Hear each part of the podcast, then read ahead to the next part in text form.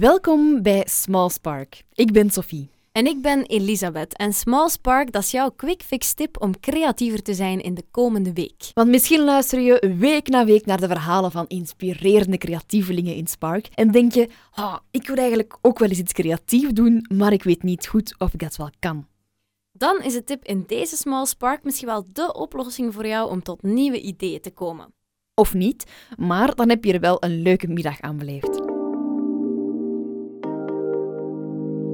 De tip van vandaag draait om het creëren van de juiste mindset voor jezelf om creatief te kunnen denken. Probeer iedereen die je tegenkomt een compliment te geven over iets wat je oprecht leuk aan hen vindt. Je gaat erdoor anders naar mensen kijken en ze hebben meteen ook een leukere dag.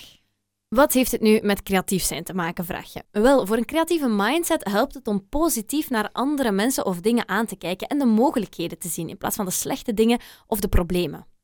En als het je niet meteen creatiever maakt, ben je toch een heel sympathiek mens als je dit doet. Niet dat we daaraan twijfelen, want aangezien jij naar Spark luistert, ben je sowieso een leuke persoon, denk ik.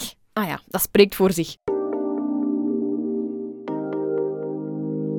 En als je wil dat nog meer fijne mensen zoals jij Spark vinden, kun je ons trouwens helpen door te abonneren of door een review te schrijven op iTunes. En dan ben je ook meteen op de hoogte als er een nieuwe aflevering van Spark online staat. Over twee vliegen in één klap gesproken, ze. Tot volgende week.